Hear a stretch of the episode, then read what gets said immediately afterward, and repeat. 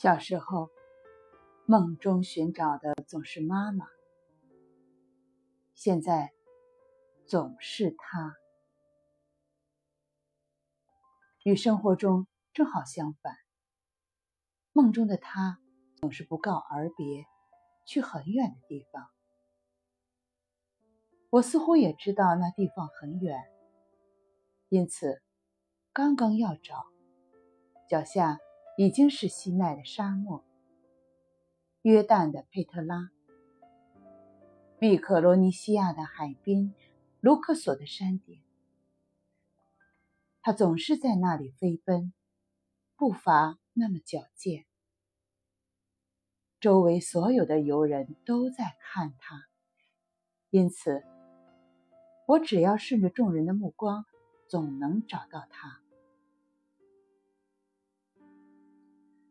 有的地方没有游人，只有蛮荒的山岭，那就更好找了，因为所有山脉的曲线都指向它。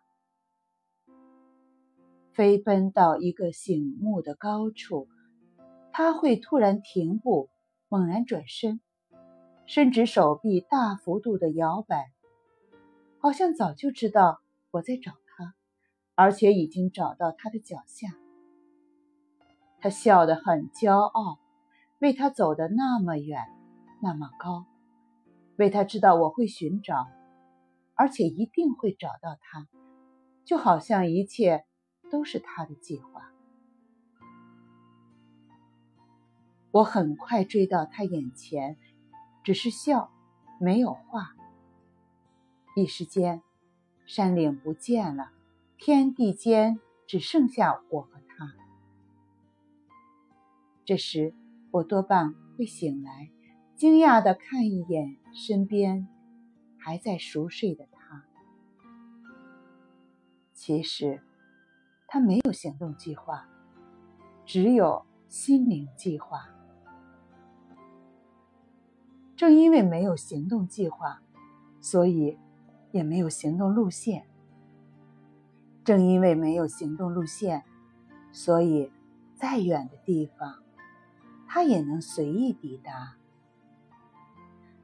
这事说起来有点艰深，但是自从人类开始想象跨时空穿越的可能性，便知道过于精细的安排都是障碍。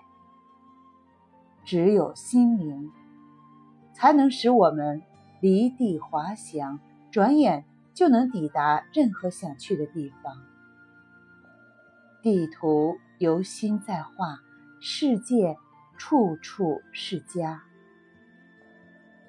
所以我总能在最远的角落里找到他，却不知道他是怎么去的，坐车还是骑马。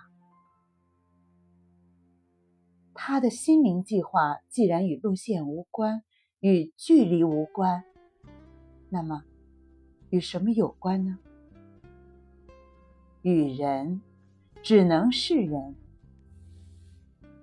他的心灵计划只有两个人组成，却又至远至大，因此他能突然停步，猛然转身。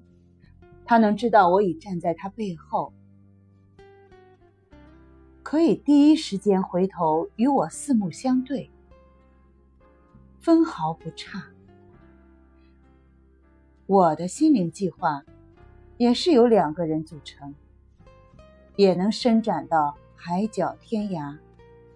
因此，我天天在找，却找的一点儿也不累。